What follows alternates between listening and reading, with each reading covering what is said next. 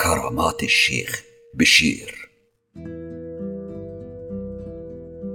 اليوم كان يوم سبت بالليل وكنت سهران بجهز تجارب مرعبة مترجمة لحلقة يوم الاثنين المرعب زي عوايدي كل أسبوع.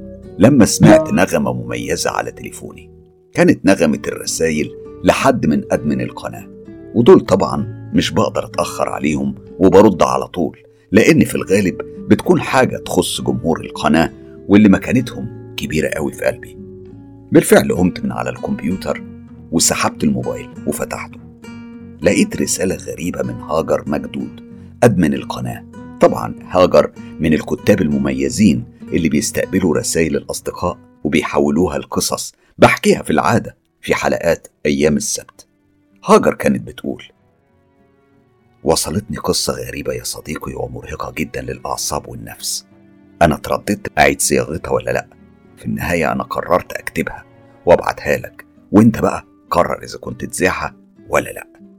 اسمع معايا كده صاحبة القصة وهي بتحكي قصتها. أو بمعنى أصح مأساتها. أنا بصراحة لما قريت التجربة المفزعة لقيتني بقول لنفسي تمام كده خلصت بقى. ودخلت قفلت كل اللي كنت بجهزه لأني عرفت هذيع إيه يوم الاثنين المرعب. أكيد كرامات الشيخ بشير. اسمعوا معايا وانتوا هتفهموا سبب قراري المفاجئ ده.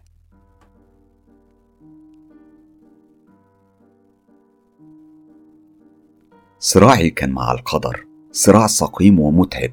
خرجت منه بندوب كتيرة وآلام أكتر. ندم وحسرة بتعصر قلبي وأنا بعيد شريط ذكرياتي المحزنة من سنين طويلة فاتت. أول مشوار حياتي اتجوزت من الراجل الوحيد اللي حبيته في حياتي حب جنوني وجبار. غيرتي عليه كانت مجنونة وعنيفة. أنا كنت بغير عليه من نسمة الهوى. مر على جوازنا خمس سنين. ما قدرتش أخلف فيهم عيل يملى علينا حياتنا ويسعد قلب جوزي. بس الشهادة لله. جوزي كان نعمة الشريك. عمره ما اشتكى ولا حسسني بأي حاجة تجرح مشاعري. أنا أنا اللي كنت متمردة على قدري وزي ما قلت لحضراتكم وما كنتش راضية بالوضع. ليل نهار كانت الرغبة في قلبي إني أخلف. كل يوم بتزيد وتزيد. شفت دكاترة كتير وعملت تحاليل أكتر ودايما كانت النتيجة واحدة. مفيش أي حاجة تمنع الحمل. الخوف من إن جوزي يزهق في يوم من الأيام ويشتاق للأبوة ويطلقني كان هيجنني. كابوس حياتي والله. علشان كده قررت أتصرف. أول فكرة خطرت في بالي إني أشوف ساحر قادر وصيته عالي وكبير يقدر يساعدني وطبعا من ورا جوزي. أيوة أنا سألت واتقصيت وعرفت عنوان الشخص المطلوب من واحدة كانت بتشتغل وقتها في الدلالة عن البضائع. يعني كانت كده زي الباعة المتجولين بتبيع للستات القماش وأدوات الزينة والبرفانات يعني حاجات حريمي. المهم أنا اشتريت منها كام حاجة وأخدت منها عنوان الساحر بعد ما قالت لي بشير أبو الكرامات كلها يا حبيبتي راجل قادر وإيديه تجمد المية. مفيش واحدة راحت عنده ورجعت خايبة أبدا. ابقي ادعيلي وما تنسينيش في الحلاوة.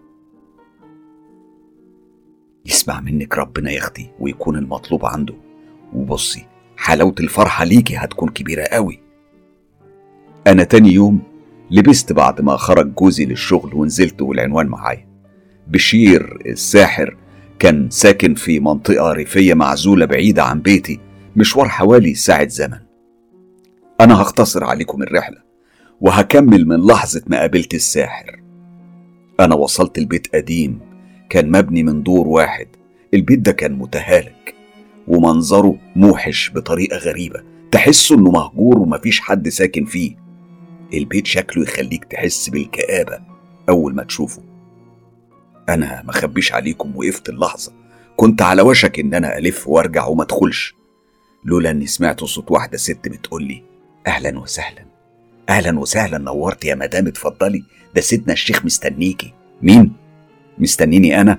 هو إزاي عرف إني جاية أصلا؟ اتفضلي ما تخافيش. الست دي كانت في التلاتينات من عمرها. بشرتها كانت غامقة وحتى لبسها كان غريب.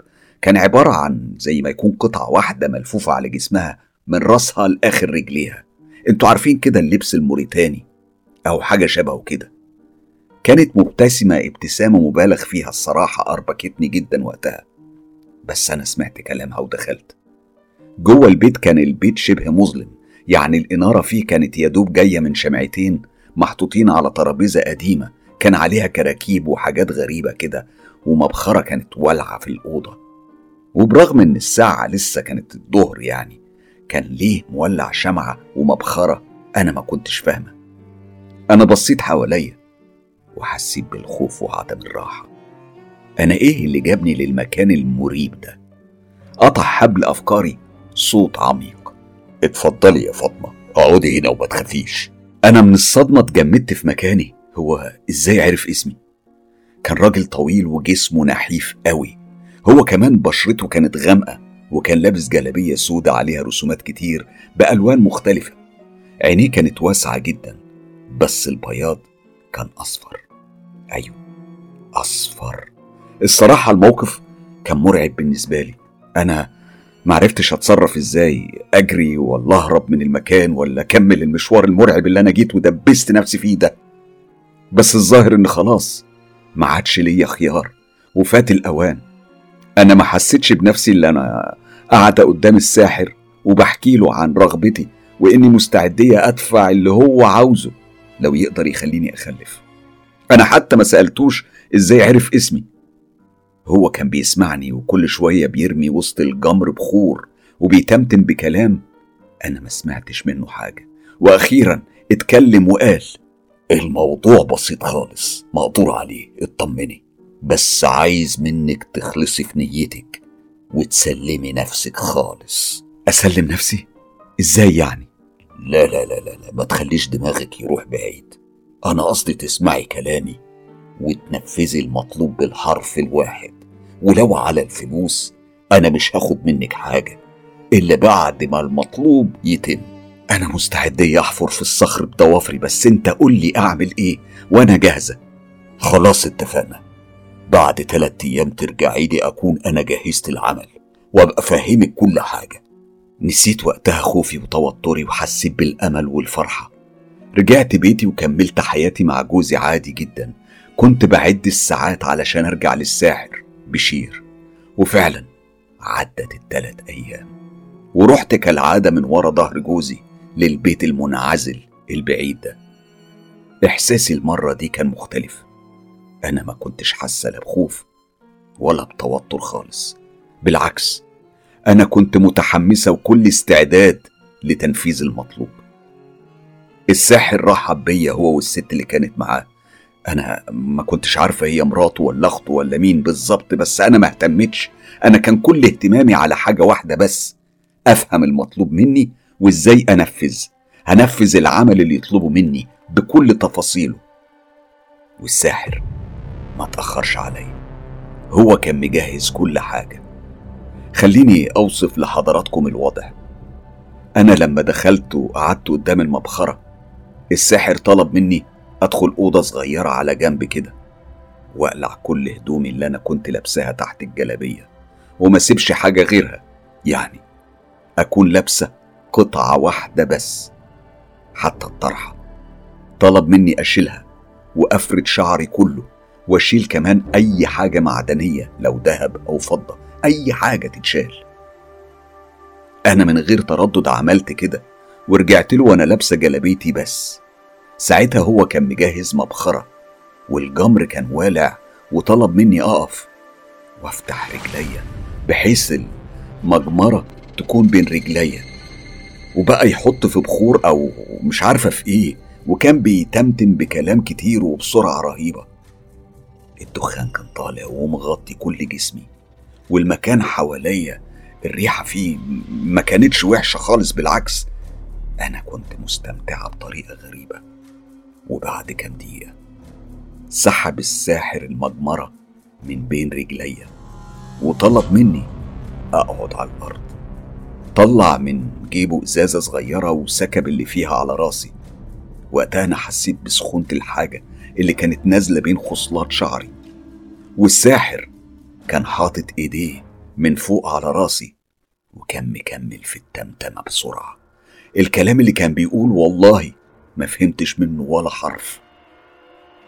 بعد ما خلص أنا رجعت لبست هدومي ولفيت شعري من تاني وهنا اتكلم الساحر وقال الإزازة دي تخليها معاكي وكل يوم قبل النوم تحطي منها على شعرك وانت بتسرحيه وخليه مفروض اوعي تلفيه أو تغطيه وتنامي وانت لابسة قطعة واحدة بس ولازم يكون لونها أحمر وتكون جديدة ما اتلبستش قبل كده. انت فاهمة كلامي؟ فاهمة فاهمة. حاضر. هعمل بالحرف اللي قلت عليه حرفيا. بس كده انت تؤمر. قول لي في حاجة تانية؟ لا لسه لسه في حاجات تانية. بس ركزي معايا. حاضر حاضر. أنا مركزة اتفضل كمل ليلة اكتمال القمر. يعني لما يكون القمر بدر في السماء تطلعي السطوح لوحدك وتكوني جهزت طير أسود. تذبحيه وتربطي في رجله الورقة دي وتعلقيه في مكان بعيد عن العينين وانت ساكتة خالص. ما تنطقيش بحرف واحد. فاهمة؟ فاهمة فاهمة. حاضر حاضر. كويس. بعد ما تعلقيه اوعي تمسحي مكان الدم ولا تعملي حاجة. سيبي كل حاجة زي ما هي وادخلي الحمام وما تولعيش النور وتكوني حافية مش لابسة حاجة في رجليكي. واوعي تنطقي كمان بأي حرف ولا حتى في سرك. وتحطي الورقة دي في مكان مسطور ما يقدرش مخلوق يوصل له. تطلعي من الحمام وتسيبي الباب مفتوح على الآخر. ودغري على سريرك وتنامي. ما تخليش جوزك يحس بحاجة أو يلمسك ليلتها. ماشي؟ ماشي ماشي. حاضر. أنا أنا هعمل كده بالحرف الواحد. بعد ما تخلصي اللي عليكي تعالي تاني علشان نكمل الجزء الأخير اللي هيخليكي تحملي في الأسبوع الأخير. وهتشوفي والنبي يا سيدنا ربنا يسمع منك ويفرح قلبك. خلاص أنا حفظت كل حاجة وجاهزة أنفذ. يومها طلعت من عند الساحر بشير وأنا سعيدة وفرحانة قوي كنت شايفة حلمي خلاص قرب وخلاص مش فاضل إلا كام خطوة وهبقى حامل وهفرح جوزي حبيبي وهفرح أنا كمان ومفيش حاجة هتنغص علينا عيشتنا بعدها. طبعا مش عايزة كلام ومش محتاج أقول إن أنا نفذت كل حاجة بالحرف ومن غير أي إحساس بالتردد ولو للحظة. حتى لما كنت فوق السطوح بذبح الطير وبعلقه أنا كنت في كامل شجاعتي وعزيمتي القوية. أنا كنت اشتريت الطير وخبيته فوق السطوح واستنيت لما جوزي ينام وطلعت في الضلمة السطوح. بس القمر كان منور الدنيا ليلتها. بعد ما خلصت كل اللي مطلوب مني مش هقول إني بقيت أشوف كوابيس ولا اتغيرت حياتي في حاجة يعني أو الحاجات اللي بنسمع عنها.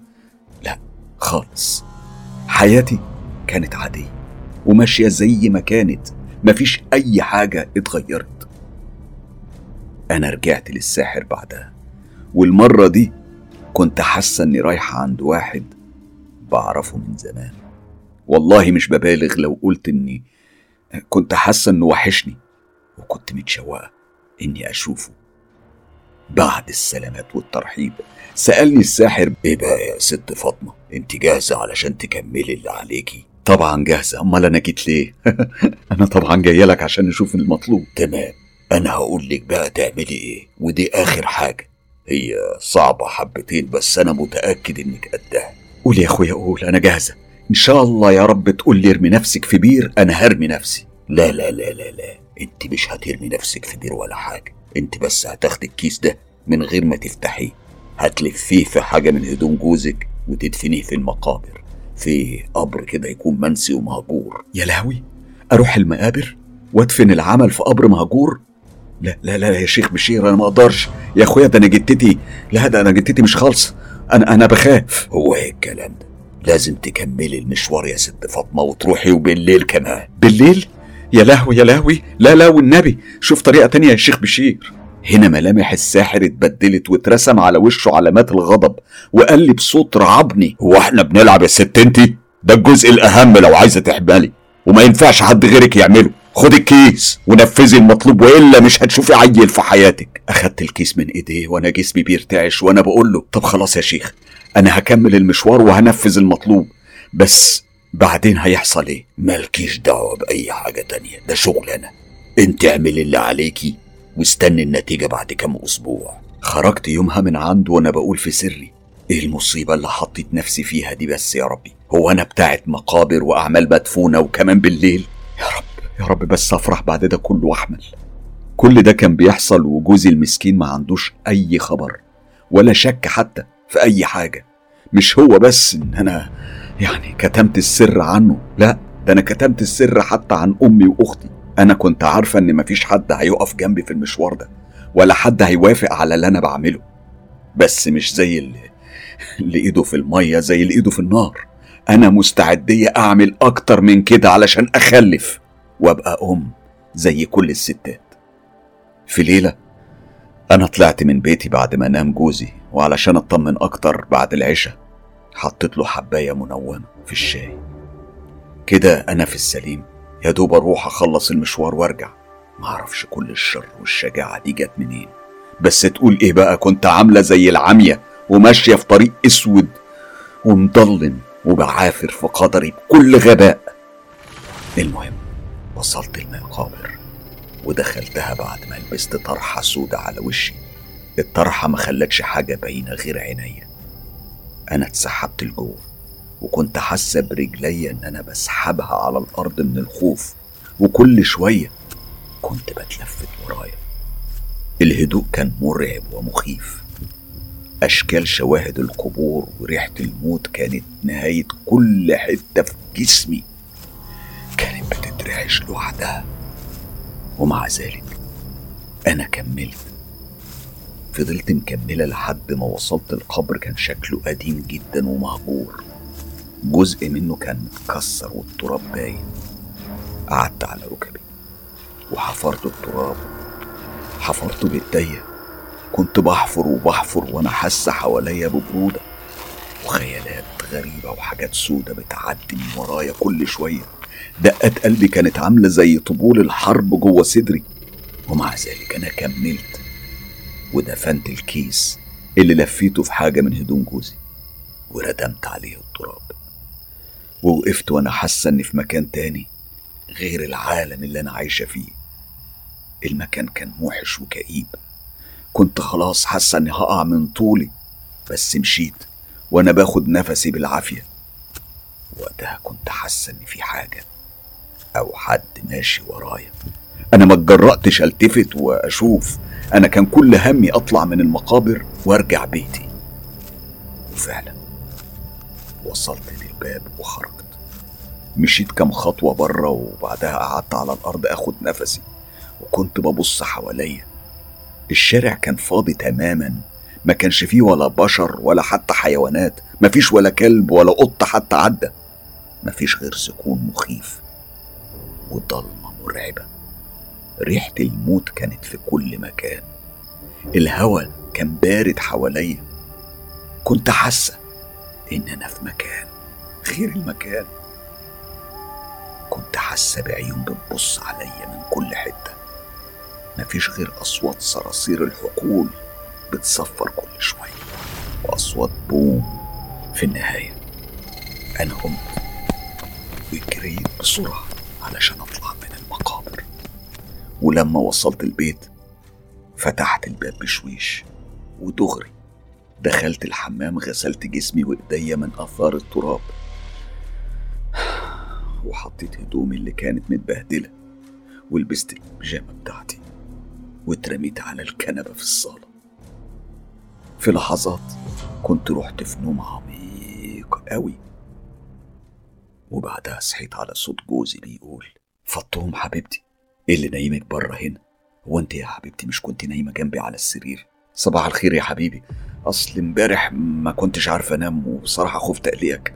فطلعت بره علشان اتفرج على التلفزيون وراحت عليا نومة. معلش بقى. بص هقوم أجهز لك الفطار على طول. جهزت الفطار وفطرت أنا وجوزي وبعدها هو راح الشغل زي كل يوم. أما أنا فدخلت الأوضة وقلت أمدد شوية على السرير وبعدها أقوم لشغل البيت والغدا. بس في اللحظة دي حسيت بشعور غريب ومفاجئ. إحساس بشوق كبير لجوزي زي ما يكون كان غايب عني من سنة ويمكن أكتر. حسيت برغبة جامحة إني أمارس معها علاقة. أخدت التليفون وكلمته. ألو حبيبي بقول لك إيه؟ تعالى بسرعة البيت. في إيه يا فاطمة؟ أنت بخير؟ أنت تعبانة ولا إيه؟ أنا لسه واصل يا حبيبتي الشغل حالا. تعالى بس لما تيجي هتعرف. قفلت السكة وبقيت واقفة في الأوضة وكل حواسي منتبهة لحركة باب البيت. كنت مستنية بس أسمع المفتاح وأشوف جوزي داخل عليا. وفعلا بعد كام دقيقة كان جوزي وصل البيت. أنا جريت عليه زي المجنونة وحصلت بينا علاقة لأول مرة من يوم جوازي تكون بالشكل ده. كنت زي ما أكون واحدة تانية واحدة تانية خالص. كنت عاملة زي الفرسة الجامحة. جوزي بعدها كان مستغرب من الموقف ده ومني أنا. أصلا أنا مش من عادتي إن أنا أعمل الحاجات دي. مش من عادتي أعمل مواقف زي دي أو أكون بالشراسة والجموح ده. بس هو معلقش الصراحة. أنا اللي كنت شايفة ده في عينيه. خرج جوزي يومها تاني الشغل وأنا استنيت في البيت بحاول أفهم إيه اللي حصل ده. بس شعور الرغبة كان أقوى من كل تفكيري. كنت حاسة بنار في كل حتة في جسمي. حاولت أهدى وأشغل نفسي بأي حاجة بس معرفتش أنا كنت بعد الدقايق والساعات ومستنية جوزي يرجع بفارغ الصبر. جهزت نفسي واستحميت ولبست أحسن لبس وأول ما وصل جوزي البيت حصل زي ما حصل أول اليوم وكان أكتر جنون وشغف. ما كنتش قادر أسيطر على نفسي خالص. إيه يا بنتي كل الحب ده فجأة كده؟ أنت مالك فيكي إيه؟ أنا حسيت لحظتها بالخجل من نفسي. ورديت وصوتي بيرتعش. مفيش يا حبيبي أصلك. وحشني جدا. وأنت عارف بقى أنا بحبك قد إيه. طيب ممكن نروح ناكل حاجة ولا أنت ناوية تخليني جعان كده طول اليوم؟ حاضر يا حبيبي. عقبال ما تكون أنت استحميت هكون جهزت كل حاجة. دخل جوزي الحمام. واستنيت أنا للثواني بحاول أفهم وأفسر التغيير المخجل ده اللي حصل معايا. أنا كانت علاقتي الزوجية بجوزي عادية جدا زي أي ست وجوزها. بس أنا بقيت عاملة زي ال... ويمكن أكتر دلوقتي. حركات غريبة عليا وكلام عمري عمري ما تخيلت نفسي أقوله لجوزي. أنا إيه اللي بيحصل لي ده؟ المهم إحنا أكلنا وسهرنا سوا واتكلمنا كتير. اتكلمنا زي ما عمرنا ما اتكلمنا في حياتنا قبل كده. وطول الوقت ده وأنا برضه لسه حاسة إني عايزة أكرر اللي عملته. كل تفكيري كان في حاجات غريبة وعمرها ما جت على بالي في يوم من الأيام. قاومت رغبتي بكل شدة لأني بصراحة خفت إن جوزي يفكر فيا حاجة مش كويسة أو يشك في حاجة. عدت الليلة عليا وكانت أطول ليلة عشتها في حياتي كلها. ما قدرتش أغمض عينيا وأنا جسمي والع نار. الرغبة كل شوية بتزيد أكتر وأكتر. الصبح أنا خلاص تجنبت خالص إني أقوم من سريري وأصحي جوزي. سبته يقوم لوحده ويفطر لوحده ويخرج للشغل. هو كان مفكر اني نايمة وتعبانة من اللي حصل ومرضيش يصحيني. بس أنا كنت صاحية صاحية وماسكة نفسي بالعافية عليه. بعد ما خرج حاولت أنام شوية وفعلا أنا رحت في النوم.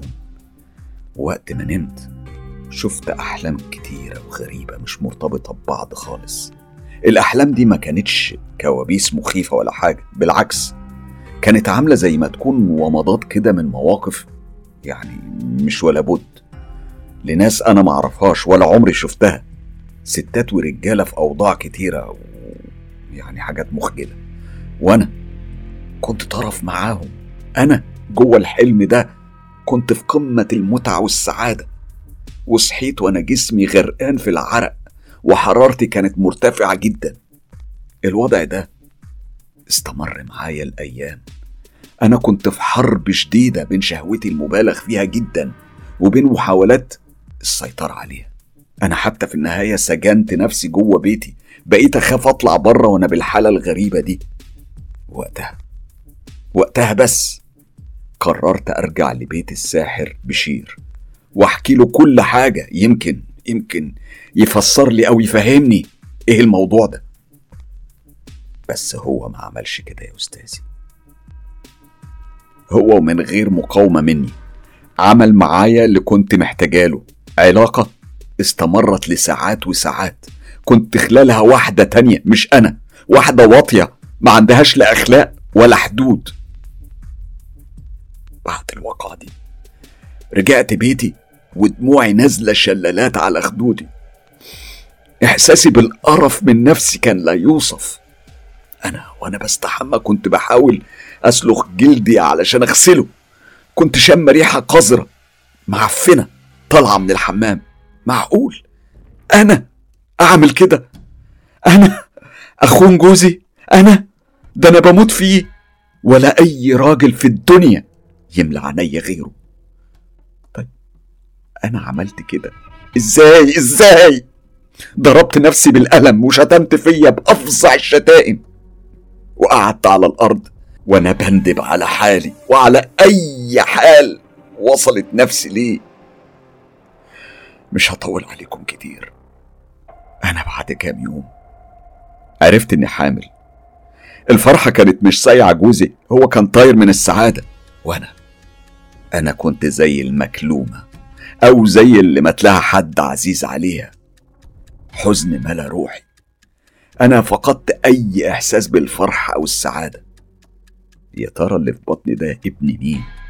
يا ترى ابن حبيب عمري ولا ابن الشيطان؟ معرفتش طعم الفرحة وقتها بس مثلت إني سعيد علشان ما خليش جوزي يشك في أي حاجة. جوايا كنت بتقطع من العذاب والشك. وأخيرا أنا قررت هسقط الجنين. أيوه بعد كل اللي عملته علشان أحمل وكل اللي شفته أنا دلوقتي مش عايزاه. مش عايزه طفل يكون ثمرة خيانة وأعمال شيطانية. أنا عملتها بإيدي. وفعلا أنا جهزت مشروب من خلطات أعشاب علشان الإجهاض. بقيت بشرب فيها طول اليوم. وكل ما افتكر جريمتي كنت بقعد أضرب في بطني بكل قوتي لحد ما أقع من البكا والوجع. معرفتش أداري كتير تعبي النفسي ده على جوزي. وهو حبيبي لاحظ حزني وشرودي طول الوقت لكنه كان فاكر إنه من أعراض الحمل والحاجات دي. ما بقتش بتكلم كتير ولا أكل كتير ولا أعرف أنام. كنت يوم عن يوم حالتي بتسوء أكتر وأكتر. لحد ما في يوم كنت خلاص بقيت في الشهر الخامس. حسيت بوجع رهيب في بطني ورجعت كتير وحرارتي عليت قوي. أنا ما كلمتش جوزي ولا أي حد. أنا قعدت في الحمام وقفلت على نفسي. أنا أستاهل كل العذاب والألم ده.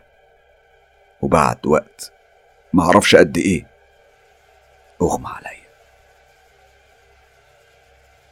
لما صحيت لقيت نفسي في سرير في مستشفى. كنت حاسة بضعف وألم. الجنين كان مات في الرحم وحصلت لي مضاعفات خطيرة. أجبرت الدكاترة إنهم يشيلوا الرحم كله علشان أعيش. أيوه. أنا فقدت كل أمل في الأمومة. خلاص. دفعت جزاء جهلي وجري ورا السحر والدجل. والتمن كان غالي قوي أنا خسرت نفسي كمان علشان ما قدرتش أسامحها على اللي حصل. خرجت من المستشفى وروحي فارغة من كل حاجة. دمرت نفسي وبيتي وكل حاجة حلوة. أنا كنت عايشاها وطبيعي. بعد فترة مش كبيرة أنا طلبت الطلاق من جوزي. وبرغم رفضه وتمسكه بيا اللي زاد من وجعي جدا أنا أصريت وتمسكت برأيي. واتطلقت من حبيب عمري. ورجعت بيت أبويا من تاني. وبقالي سنين عايشة فيه عمر من الحسرة والندم.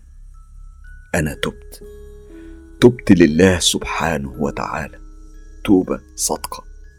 والتزمت بصلاتي. وبدعي في كل وقت إن ربنا يغفر لي ويسامحني. أنا بهديكوا القصة دي. علشان كل واحدة فيكم بتفكر تلجأ لساحر أو لدجال تاخد حذرها قوي. الفرج الوحيد عند الله. المخرج الوحيد عند الله. الحل الوحيد لكل همومنا ووجعنا ومشاكلنا عند الله. وحده لا شريك له.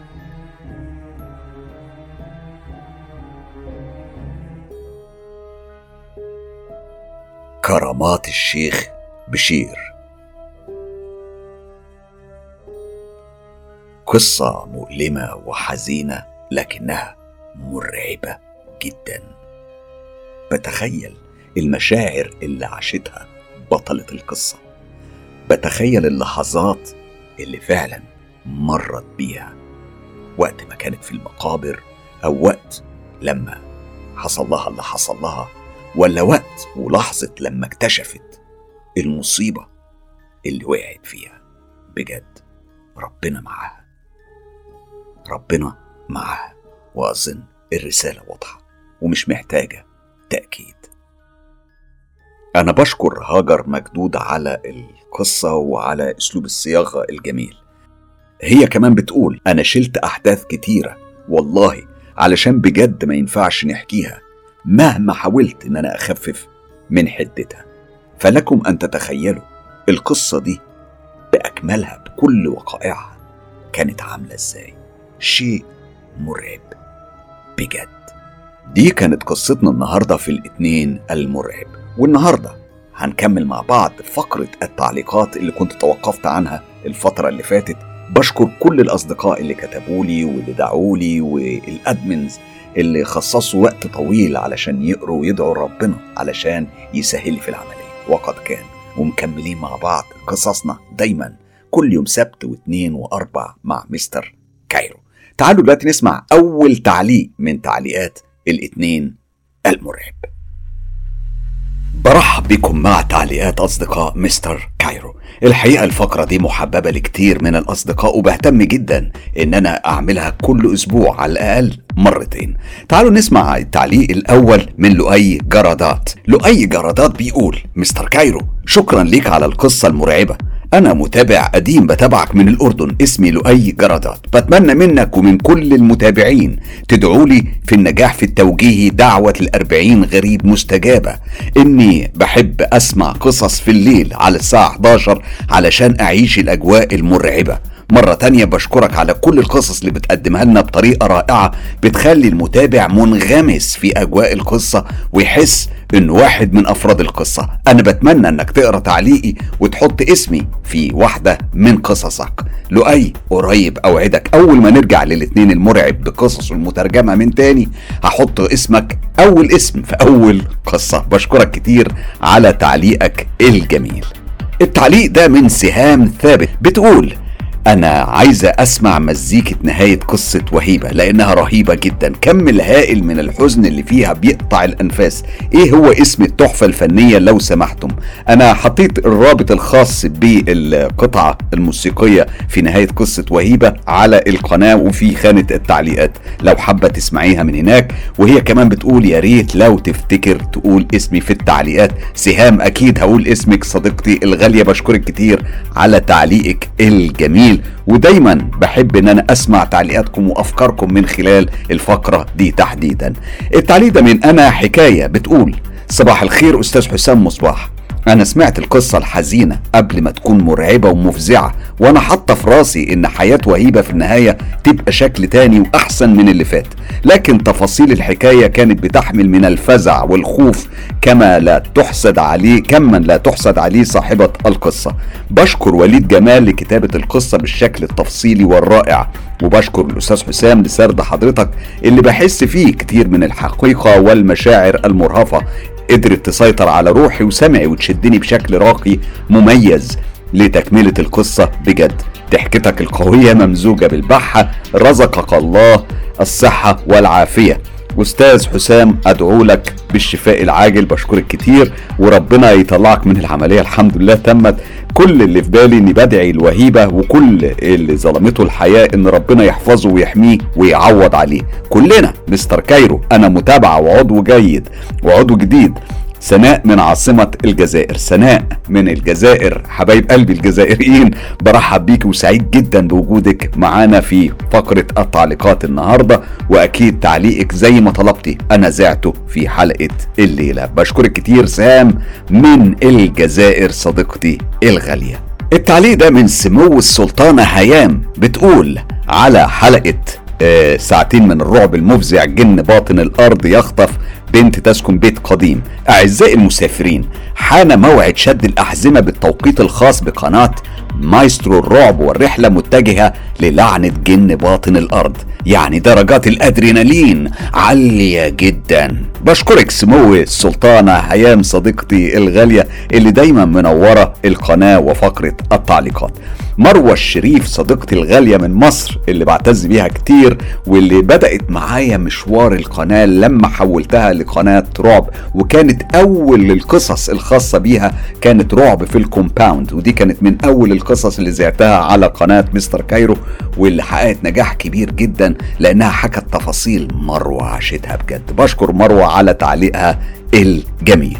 التعليق ده من جمانة إبراهيم. بتقول كل التحية للأستاذ مبدع المتألق الرائع Mr. Cairo والأستاذ وليد جمال وكل المتألقين admin قناة Mr. Cairo. سردك لقصة وهيبة وصلت إحساسها وكأنها هي نفسها اللي بتعبر عن ألمها. الحقيقة قصتها بتوجع القلب. قصة حزن أكتر من إنها قصة رعب. شيء بيكسر القلب والخاطر.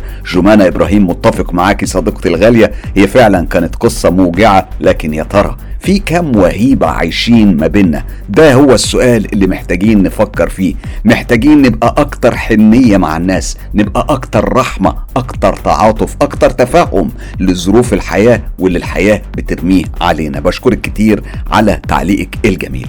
التعليق ده من الجوكر بيقول صوت مستر حسام كتابات وليد ده طبعا بينتج عمل رائع وجميل زي العمل ده. أنا الصراحة بحب كتابات وليد وبتابع رعب كتير وحفظت طرق كتابة القصص لكن وليد دايما مختلف. بشكر الجوكر على التعليق الجميل اللي أسعدنا كتير جدا جدا جدا.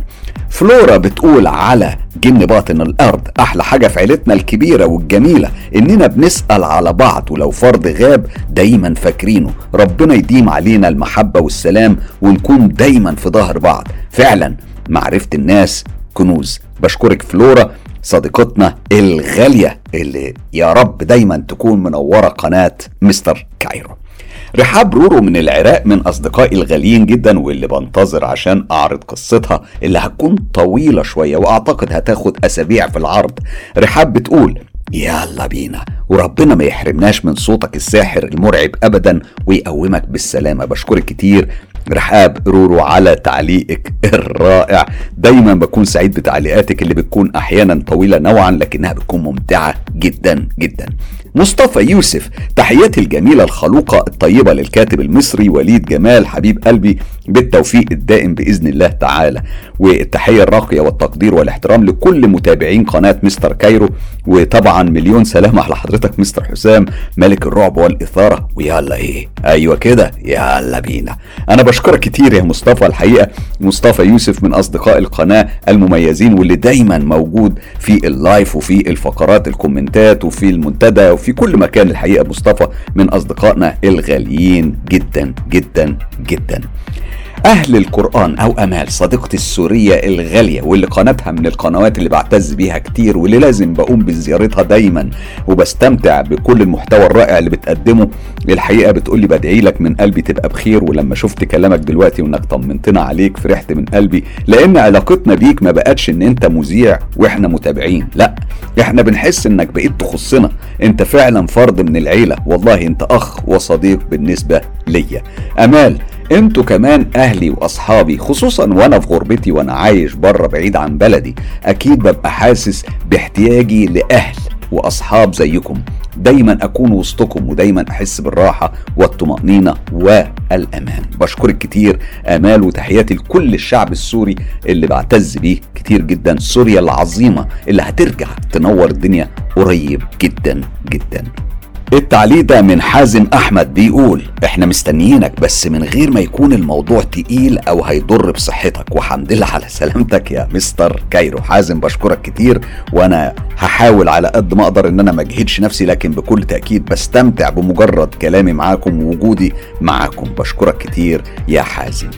جيجي بتقول إن شاء الله قصص ممتعة. هي بتتكلم على ثلاث ساعات ونص من الاعترافات المخيفة لأشهر وأهم ساحر في المملكة في المملكة الأردنية الهاشمية بعد توبته لله سبحانه وتعالى. وفعلا الحلقة دي كانت من الحلقات المميزة. لو فاتتكم الحقوا شوفوها لأنها فعلا حلقة حلقة قوية جدا فيها شغل حلو قوي قوي قوي والساحر الحقيقة لما جمعت كل قصصه وسمعناها حتة واحدة حاجة مختلفة إحساسها جميل. التعليق ده من حنان الشواف صديقتي الغالية اللي بتقول ألف سلام عليك أستاذنا الغالي حسام. إن شاء الله ترجع قناتك وتنورها وأنت بأتم صحة وعافية لأن القناة على الرغم من إنك بتنزل فيها تجميعات للقصص في غيابك لكنها فاقدة الروح وإن شاء الله بتواجدك تعود الروح لها. رب يحفظك ويسلمك ويرجعك لمحبيك. آمين يا رب العالمين. حنان هقول إيه؟ هقول إيه بعد الكلام الجميل ده؟ بشكرك كتير جدا جدا جدا. كل ذوق وكرم أخلاق.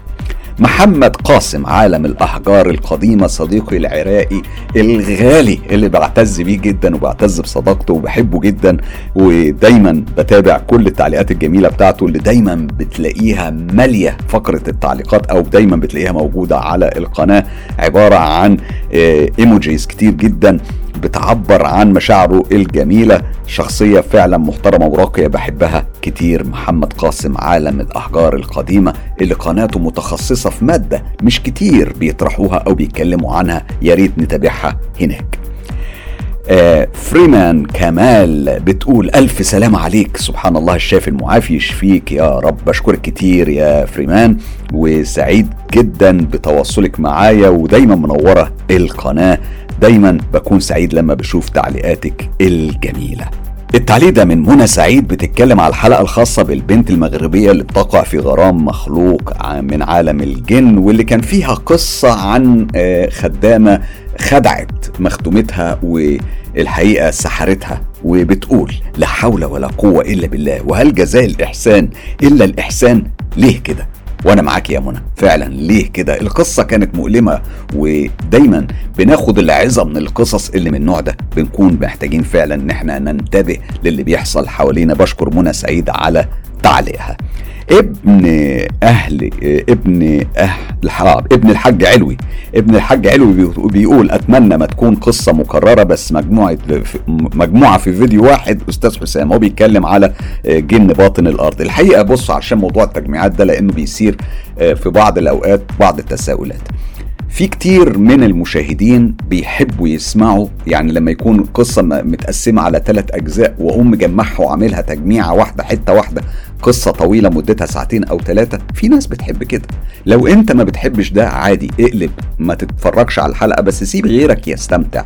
ده اللي أنا أقصده لأن أحيانا بتوصل تعليقات. مش بتكلم على ابن الحاج علوي ده صديقي الغالي. أنا بتكلم على الناس اللي بتنتقد انتقاد وأحيانا بيبقى حاد شوية.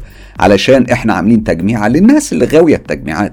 المحتوى بيبقى موجود على القناة. أنت من حقك تقلب القناة أو تتابع القناة. ده اختيارك. لكن ما نقدرش نفرض على الناس يسمعوا إيه وما يسمعوش إيه. في ناس بتستمتع بالتجميعات. والتجميعات أنا أعتقد إنها مهمة لأن في ناس بتحب تعمل أشغال يدوية وهي بتسمع. ناس بتحب وهي بتجري تلاقي ملف طويل تستمتع بيه.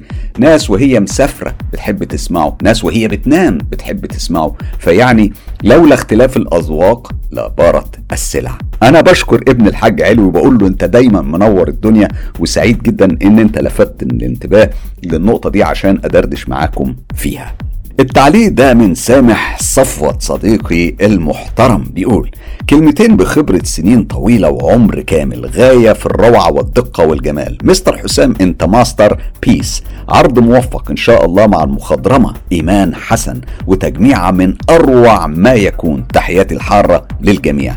هنا كان بيتكلم على التجميعة الخاصة بالساحر الأردني اللي كانت ثلاث ساعات ونص. وده اللي أنا بقوله التجميعات دي بتبقى مهمة يا جماعة. وإيمان حسن أبدعت أبدعت فعلا.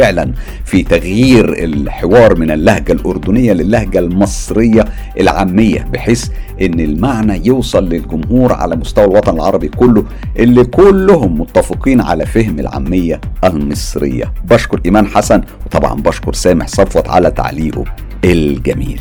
التعليق ده من أحمد الناجي آه، بيقول الحمد لله على سلامتك يا فنان شفاك الله وعافاك والله والله إني أحبك. في الله وربنا يبارك فيك ويحفظك ويبارك فيك يا أحمد ويحفظك ويسعدك يا رب. بشكرك كتير على تعليقك الجميل. التعليق ده من أفراح أفراح بتقول ألف ألف سلام عليك أستاذ حسام.